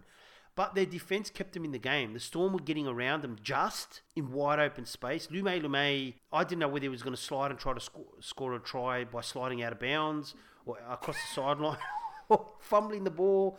He was all over the place, but he had a lot of pace and he threatened the defence. But their scrambling defence was fantastic. So whilst the wingers were shooting in, the scrambling defence was coming across and cutting off any opportunity to go around the defence. So I thought Para's defence kept them in the game. I thought the Storm were not unlucky, but could have scored 3 or 4 tries in the first half. But Para's defence. Brad Arthur came out afterwards and he said that was the one against the naysayers. And he said, in particular, the G from the G&T show. Of course he did. And Gutho's, some of his defensive work as a fullback showed up in that game. I think best defensive fullback. I've been saying this all year. He's the best defensive fullback in the comp. Cut off out of car once or twice, and with some fantastic tackles that stop them dead, right? So they don't have an opportunity to offload or look for support. Like, you just kind of bring them straight down. I thought once Parra scored that try at half time, we kept them scoreless in the second half. Yeah, and then once Parra scored that try at half time, I really thought that from there they were going to win the game. Like, you could kind of see they had Melbourne contained, if that made sense. I think we didn't panic either. I was so impressed by the composure that Parra showed. I think fantastic. I was really pleased with Mitchell Moses' game. I actually am one of the few people that probably likes him. I actually like the way he plays. He doesn't like you. That's okay. That's fine. He doesn't like the way you treat the cat. And unbelievably, yeah. Hey man, my cat gets treated. She gets treated better than West Tigers. In fact, she'd be more... Well, she certainly gets treated better than I do. After weeks of having to listen to your diatribe on the Eels. Yeah. And I thought Bryce Cartwright was fantastic. Yeah, the whole team was great. The whole team was great. He flew around different parts of the field, T, and I think he added an extra link beyond their halves and just the reliance on Dylan Brown or Mitchell Moses and Gutho. He added an extra ball player and added more variety to that attack. And the Storm don't like that type of stuff. They don't the players like Cartwright. They can create something. They prefer a rigid, structured attack coming at them because their defence is too good. But I thought it was a good win. I don't think the Storm were that bad. I thought the Eels actually outplayed them and actually defended them really well. So a really good win and a really good sign. The reason why I wouldn't let rest players is you want this form going in. If you take players in and out, they have to restart again. Yeah, but it's the Panthers. Yeah, but mate, they were more clinical than last week, and they looked a lot more fluid this week and a lot faster in execution. So anyway, I wouldn't rest them because I think the Eels have hit... We've hit form at the right time. Yes, and I wouldn't rest them because... But then you got to balance that against injury. I get the injury part, but I just... You know what? Mitchell Moses got a bad back. Gutho's played every game. I get you, T, but I liked what I saw against the Storm. I did. The Storm were that bad. And there you have it, ladies and gentlemen. G again giving us not enough credit. So let's move on to the Sunday game. You will be worshipping at the Church of the Eel. Oh. My question for you: I was on cloud nine after this game. I've got to be honest with you. I'm still on cloud nine. The Church of the Eel was the Japanese sushi restaurant for a few weeks. Correct. Actually, back in the tank. Yes, you thought yourself very funny. Yes, I am very. But what is now being affectionately referred to as the G Derby on Sunday between Manly and the Bulldogs. It's a stuffed cat that the winning captain gets to hold up as a trophy at the end of the game. Stuffed cat. Yeah. Okay, fantastic. Yep. Yeah. The taxidermy cup, is it? The G Cup. The G Cup. You could interpret that however you like. Yep. The G Cup. All right, so I'm really interested to see which team you were going for. Manly welcomed back Tommy Turbo, and the Bulldogs were looking to end a 9-game losing streak. And Manly dominated the opening 20 minutes, but were guilty of not taking the Dogs seriously, I thought. They really, and after Saar put them in front, the Bulldogs put on back-to-back tries by attacking through the middle of the field. And whilst Manly got one back through the middle of the field, it was more like they were just attacking a space because Manly couldn't be asked tackling. Whatever. It was through the middle. So through Ola Katawi. Yep. And the Dogs went into halftime actually leading 12-10. And I thought I thought you'd be having a nervous breakdown at this point. You're up 12-10 because you don't know which team to follow. Like, you go into the game a Manly supporter, but you're long-term a Bulldog supporter. You've got this sexual crush on Tommy Turbo. He's back. So I thought you'd be in all sorts of emotional turmoil at halftime. I was thinking of you, mate. Manly did make 7 errors in the first half, and that's really what kept the Bulldogs going. Manly started the second half with 26 tackles in a row and scored through Tommy Turbo controversially. The ref missed an obstruction, and I love Graham Annesley coming out today and explaining why it wasn't an obstruction. It was a bloody obstruction. Because it was Tommy Turbo, that's why. Yeah, well, and then Tommy Turbo dropped the ball. He knocked it on as well, but that's okay. Dropped the ball whilst grounding it. That was a knock-on. Mind you, I have to say, that would have been probably one of the all-time try savers with a one-handed takedown of Tommy Turbo. Like, fantastic effort by Hetherington. Fantastic. Yeah. So I agree with that. And from the kickoff, Josh Aloaia took the ball up and lashed out with his feet and Josh Jackson, who's got a head you want to kick in a tackle, and he got and he got sin binned. But I don't know Dogs about sin bin. It was sin binning was a bit rough. Yeah, I agree. But the Dogs couldn't get any points, and DCE manoeuvred you guys to exactly where he needed you guys to be, and you couldn't get any points, and that was the turning point with Tommy Turbo scoring 2 and completing his hat trick, and Jason Saab getting his second. Tommy Turbo was superb. He's now got 22 tries in 14 games. I feel for the Dogs. I thought the refs killed you in this game, but as someone who watches the league, because I host a podcast, unlike you, G, I've been watching the Dogs all year. I think the refs have been killing you all year. We have, but does it really matter? Like, this game was over once. You showed spirit, though. You did show spirit. I mean, you got to have some hope. I mean, but hang on a second. Well, let's talk about the team you actually go for. What did you think of Manly? I thought this was literally like, you know, when you take out the pristine Saab Turbo from the Mandy garage, and it's a Sunday. How old's this car if it's a Turbo Saab? Oh, God, you're probably talking about 30 years. It's a classic now. It's got one of those, years. Yeah, it's got one of those classic number plates, right? And cheap rego. I can't help but feel that car's going to break down in the middle of the road somewhere on the M4 and you're going to call me. Well, this one didn't, because Manly took it out on a Sunday drive. They went through going through the 30, 40-kilometre zones in the city, watching the speed cameras.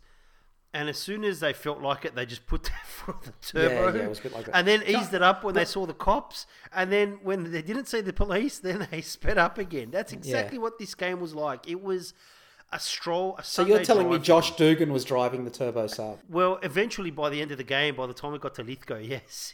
They picked him up on the way. I thought Brandon Wakeham wasn't great either for you guys. It wasn't a great game for him. Well, I mean, look, Brandon Wakeham, I know you're a fan. And change. No, Brandon Wakeham's an interesting player. He's one of these players where, you know, vision-wise, he's a good player. He knows how to read the game. He can pass. His kicking was terrible. But athletically, he's not a first grader. And the game is athletic and fast. And that's, I kind of feel for those type of players, right, where their skill level's at that level and their vision, but it's like just physically, they're just not at that level and they struggle as a result, right? But this was a stroll. Manly were complacent.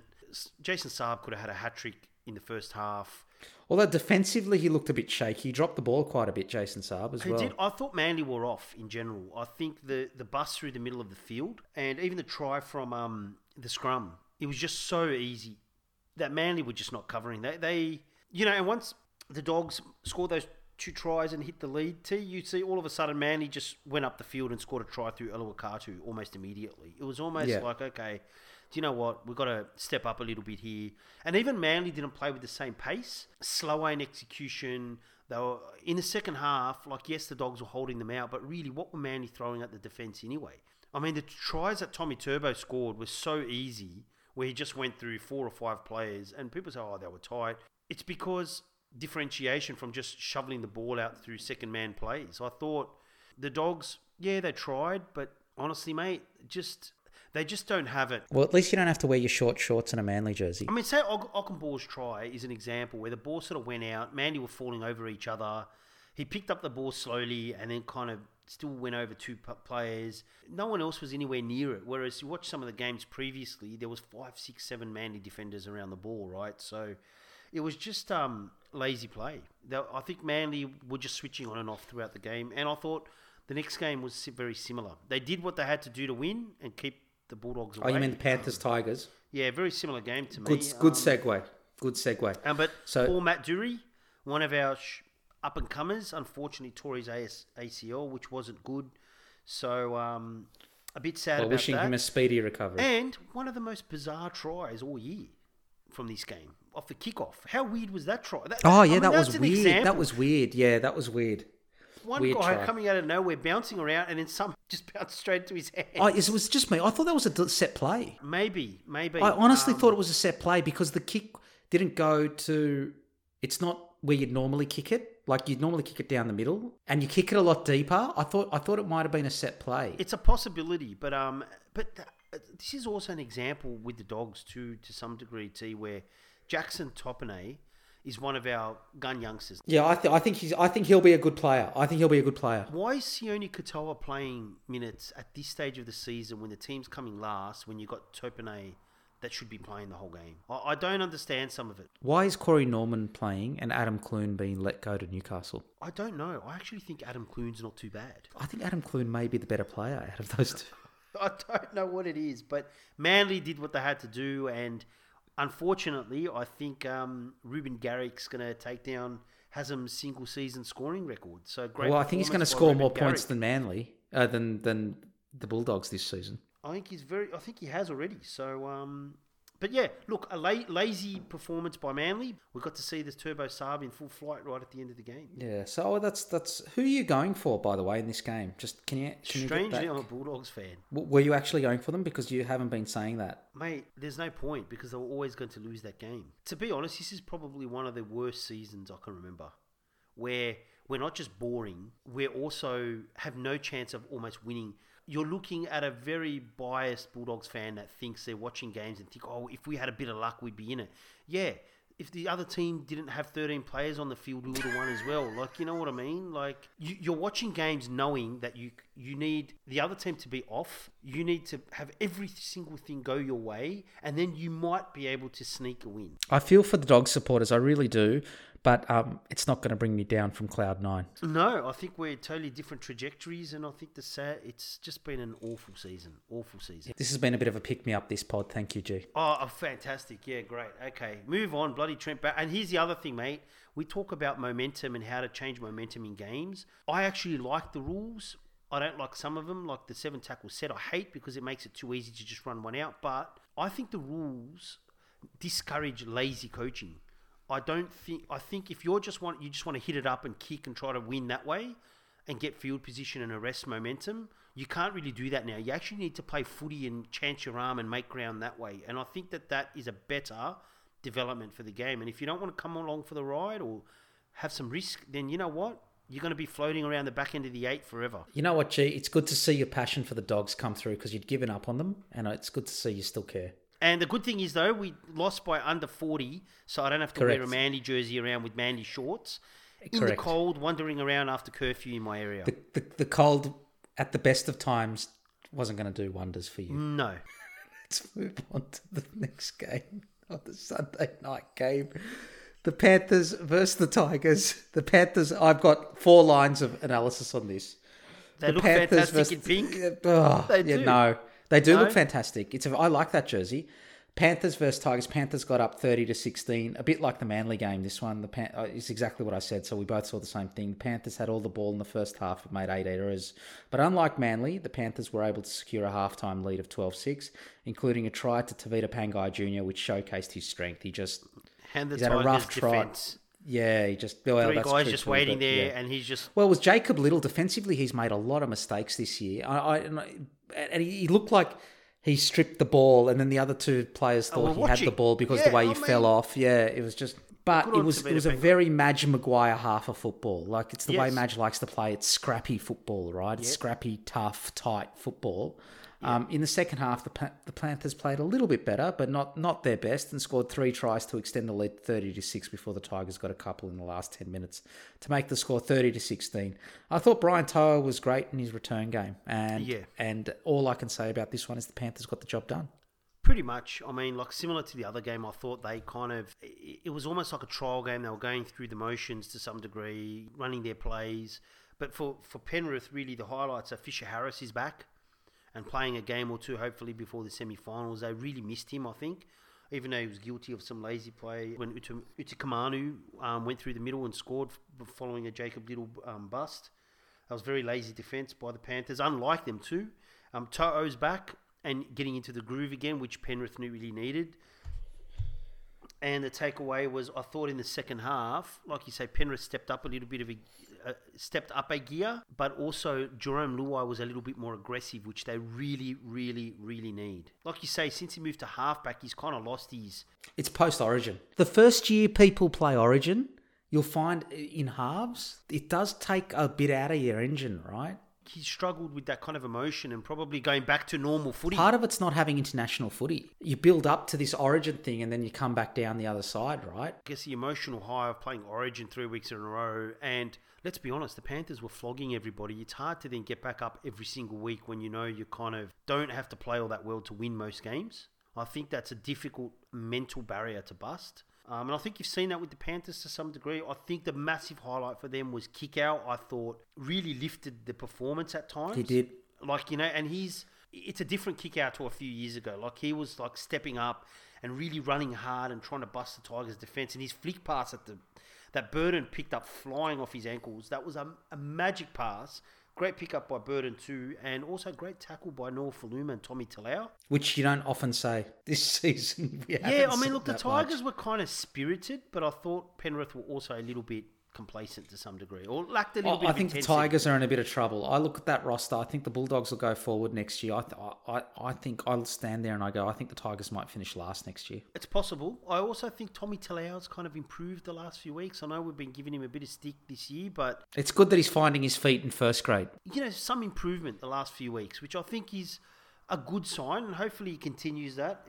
It hasn't been an easy introduction to first grade. Playing in a team that's struggling, that seems like they've got issues with the coach. You say that, but Adam Dewey has been miles, far and away their best player. And we forgot to mention, sadly, done his ACL. That's his... I don't know, is it the same knee that he did before? Is it? I didn't realise he'd done his ACL. Is he gone for the season? I thought it was an MCL. For the season? No, I think ACL. I read ACL. Oh, that's terrible news for him. Because he has done his ACL before, and that hampered his speed a little bit. Took him a while to get back. Very skillful, wholehearted player, so... Partial ACL, yeah. Partial ACL, okay. Well, hopefully he recovers. It's good to see Nathan Cleary's acne's cleared up too. Absolutely. He's been using good product, I think. Clearacell. How about Jock Madden? Right at the end where he got the penalty. I mean, that was like straight out of wrestling from 1980s. Yeah. Like a little nudge and he Jock went flying on his knees. Yeah. AKA the Junkyard Dog. The Junkyard Tiger. The Junkyard Tiger. The Tigers, I mean, a bit of spirit here and there, but... It's a long road back for the Tigers. Shall we move on to the round 24 preview? Yes, because we've been going for about four hours now. Yes, we have. It's a good detox from work. And from not being allowed outside. Yes, go. So I'm not going anywhere, put it this way. I feel like your psychologist. All right, round 24. The round 24, last round of the regular season. We do get less games from here on in, so we will need to work out when we're going to do our players of the season and to pick our teams of the season. There was a lot of research that went into that last year, if you remember. There was. Yeah, so there was so we'll see where it all ends up this year. So, first up on the Thursday night, it's the Is your team of the season going to be Gutherson, Hayes Dunster, Wonga Blake? I don't think Wonga Blake's going to make it. I've got to be honest with you. Okay. So he's the only one that misses out. So Will Penasini, Blake Ferguson. Okay, mate, I'm still on cloud nine after that game. It was brilliant. All right. So, it's the first up on the Thursday night. It's the Raiders versus the Roosters. I'm surprised the Roosters can field a team. So am I. As well. Canberra are $2.15 outsiders. Roosters are $1.71 favourites. Canberra have 2.5 point start. I think the Roosters have got too many injuries, and I think the Raiders have got something to play for. I'm not sure the Roosters do. I actually think the Raiders will get them. I agree with you. I think the Raiders are going to win this because I think the Roosters have been so wholehearted, and it wouldn't surprise me if Teddy has an amazing game and they still win this game with a bit of Sam Walker magic, a bit of Teddy magic, and now they probably need to rely on Lachlan Lamb with a little bit of his footwork to try and cut up the defence. But Joey Manu still gave him something, and he's gone now, and that's a mental hurdle the Roosters are going to struggle with. They kind of, deep down, you must know now you're no shot. You've just got too many injuries, so... And the Raiders, I think, despite being somewhat, you know, like we've said all year, just struggling for fluidity all year, leaks coming out from the team, a little bit of disharmony. They just got too much to play for, I think, in this game. And I think they might just have enough to beat the Roosters. Yeah, I'm with you. I think the Raiders, they've got to win to just have a chance of the 8, and I think they're going to come out and give it everything. They're in ninth position at the moment, right? And the Roosters can't make the top. They can make the top 4 still, actually, but probably not. So just too many injuries, mate. The Roosters have been superb this year, actually, I think. The fact that they're still in it with a chance of the top 4, irrespective of, I know the for and against his way is against them because of Manly, but I mean, it's actually remarkable, to be honest. So yeah, amazing effort. Great effort by the Roosters. Are they like the Chelsea of the NRL? Nick Politakis doesn't have a oil company, does he? Good shout. Yeah, where they've got 75 players that are on loan to everybody else, and they have 100 injuries. And Chelsea's defence at the moment looks unbelievable. I mean, Chelsea's incredible. We dominated that second half, but all our great chances came from this outside the box. Chelsea's looking good. I think we need some depth in the forward line too. Anyway, let's not get into the EPL, but I've been watching a fair bit of it. So let's move on to the Friday night games, and first up, there is the Sharks versus the Storm. There's a long history between these clubs, as you know, G. The Sharks are $3 outsiders. The Storm are $1.39 favourites. And the Sharks have a 7.5-point start. I think Craig Bellamy does rest players in the last round. He's done it the last few seasons. I think he'll basically, if he rests, like he's done in previous years, if he rests basically 1-13, I think the Sharks will win this. I'm tipping the Sharks because I'm expecting him, and this will depend on when the teams come out, but I'm expecting him, like you said, to rest pretty much the whole team and give people a break. They're missing Addo Carr, probably give Lume another run out. I think they're going to have, Cooper Johns will probably come in. So I think the Storm will give it a shot like they always do. They rarely perform poorly.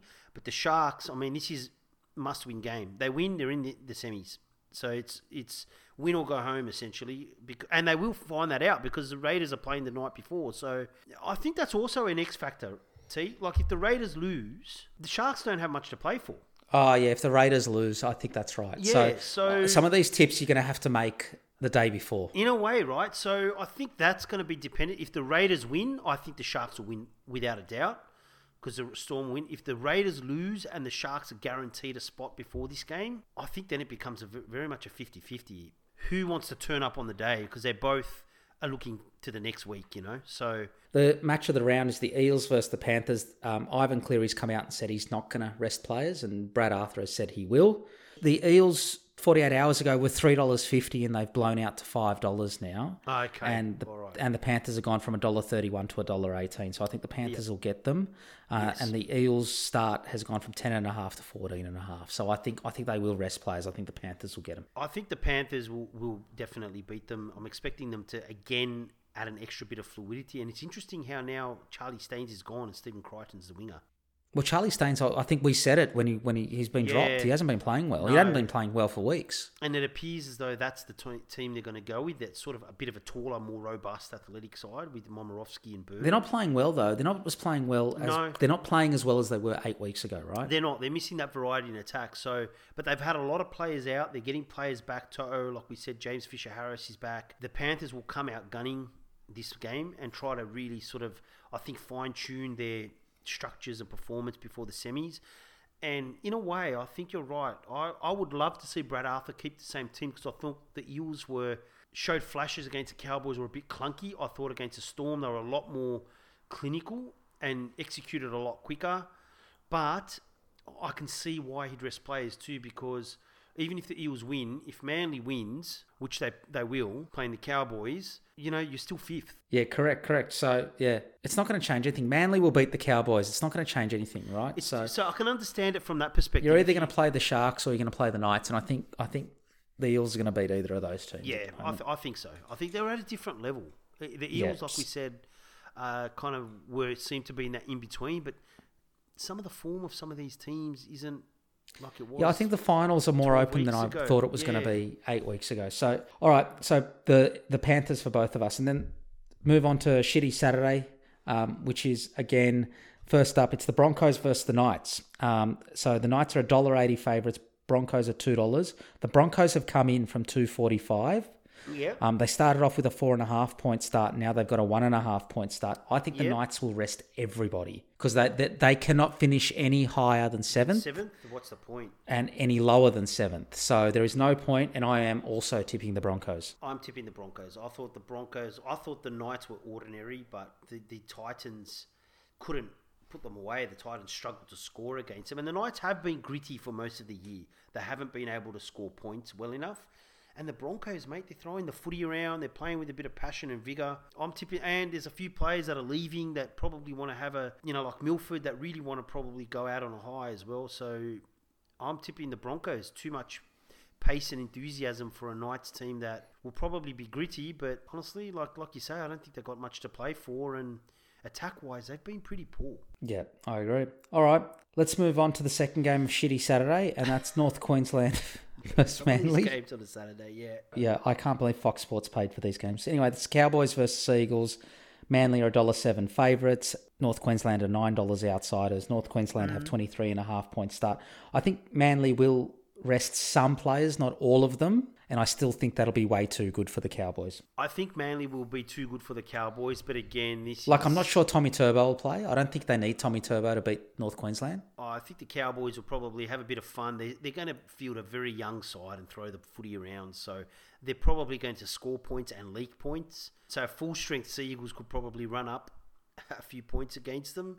But again, if you're the Sea Eagles T, say the Roosters lose or, you know, don't win, your for and against is already higher, or the Eels lose and the Roosters lose. Yeah, but even if they rested everybody, don't you think they got enough to get past the Cowboys? I can't see myself tipping the Cowboys, No, I'm tipping the Sea Eagles, but I do think if the Roosters and the Eels lose, I think it will put a slightly different spin on the Sea Eagles' enthusiasm for the game. I think they'll have enough, but I'd expect it to be more of a sloppy game than... If one of the Roosters or Para wins, they've got to win to keep that top four spot, and I think you'll find a different Sea Eagles. Well, some of these games you really do have to pick depending on who the sides are and what's happened before them, right? Yeah, pretty much, right? Yeah, absolutely. Yeah.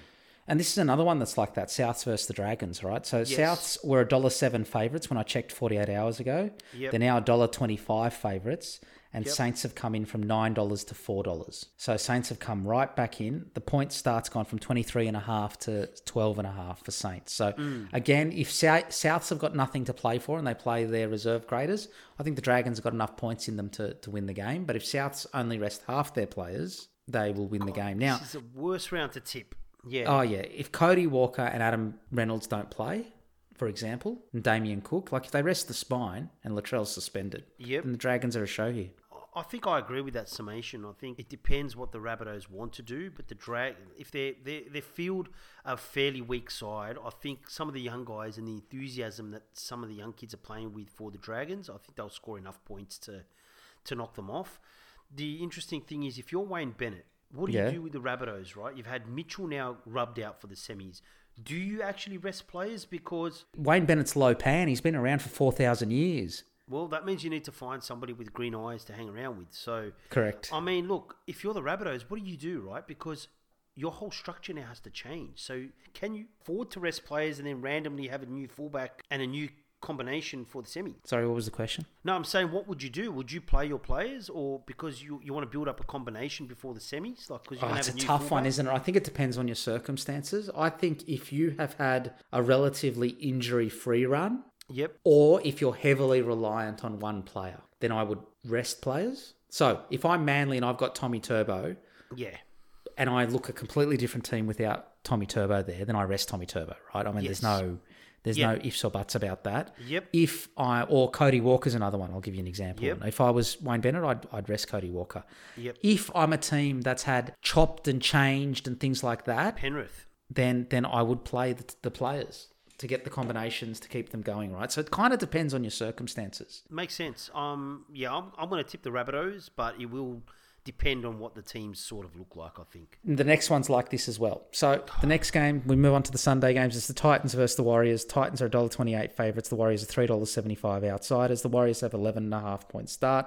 If the Titans need to win this to make the 8, I think they'll come out and win this game. I think if they have nothing to play for, I think the Warriors will win this game. Yeah, I think this is another one where the Warriors show up. You get consistency out of the Warriors. They show up, so it's not going to matter where they're going or what they are. Whereas the Titans, you know, I think they are a team that's very, very inconsistent. And if they have nothing to play for and have missed out on the I think they'll switch off. Totally. I could see them dropping their heads, yeah? This is a hard game to pick because I'm with you. I think it totally, absolutely dependent on what happens in the games before them. Because if the Sharks lose and the Raiders lose, they just need to win in there in the semis. So correct. Then I think they'll win a game. I think they'll win it in that case. Yeah, I don't know. This is a tough game. I'm probably going to tip tough round to pick Titans. I've got the Titans as well, but only if they've got something to play for. Yeah, if they've got nothing to play for, I have a feeling they might get towed up, like you said, because they'll just pack it in, I think. Yeah, correct. All right, and what a fitting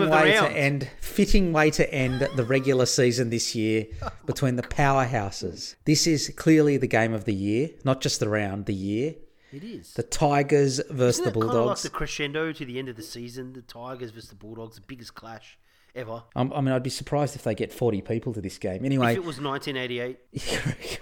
Correct. Would it be this would be a sellout in 1988. Yeah, it would be. Although it depends whether it was Balmain or Wests. Actually, that also. It would depend. Sure. It would depend. If it was Balmain, if it was the Magpies in 1988, no sellout. Correct. No, absolutely no chance. Not. That's right.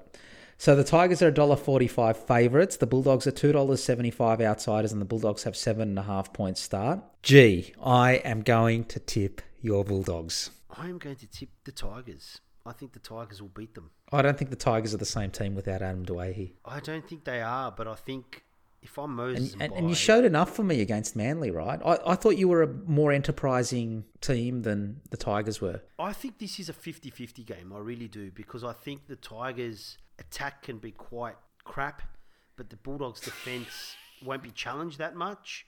But having said that, the Bulldogs don't throw anything at the defence at all. And I think the Tigers, it'll be easy for the Tigers to hold them out. Honestly, I don't know who wins this game. I think, honestly, this is probably one game where I'm going to tip the Bulldogs for the first time. I'm going to tip the Bulldogs. So you've just changed your mind in the last 30 seconds. I think I might, because I think they might win this game. But that's it. Every other game, God, I wish every tip was as easy as the Bulldogs. This is a tough round to pick. It does bring us to the end of the regular season as well. It does, thank God. Which this has been a slog. Yeah, well, I think some of the last two rounds, we're basically like the Penrith and Parramatta or Penrith and Melbourne Storm of the podcasting. We're like, man, you know what? Let's just finish this season off and get to the semis. Well, and to do this pod, we've had to watch however many games. We've watched every game of... Well, I've watched every game of footy this season. Oh, please. What have you watched? You've watched three games this year. How many games have you watched live this year, in all honesty? I've watched a fair bit. Towards the end of the year, I have to say, I've been watching a lot more on demand because... Towards the end of the year, I want to go back and listen to the raw uncut of round two podcast.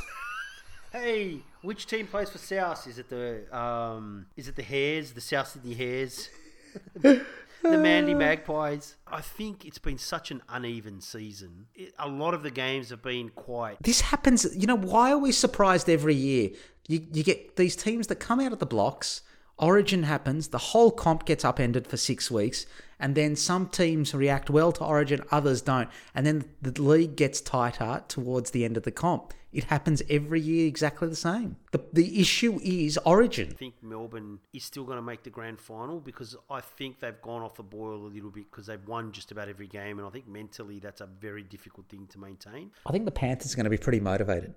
But there are patterns that have, like you say, have emerged over the last few weeks where the Storm haven't looked as dominant, whether that's because they just turn up and beat everybody. Penrith have been a little bit rusty. Para all of a sudden seems to have stepped up. Found their mojo, yeah. A little bit, right? So as has the Knights, right? They're an attacking dynamo now, the Knights. The Knights are fantastic. The Seagulls are, when they're on, they've got ball playing and skill everywhere. Yeah. I'm going to put the Knights Titans on to go to sleep. You know what? That pretty much knocked me out on Thursday night. What a boring game.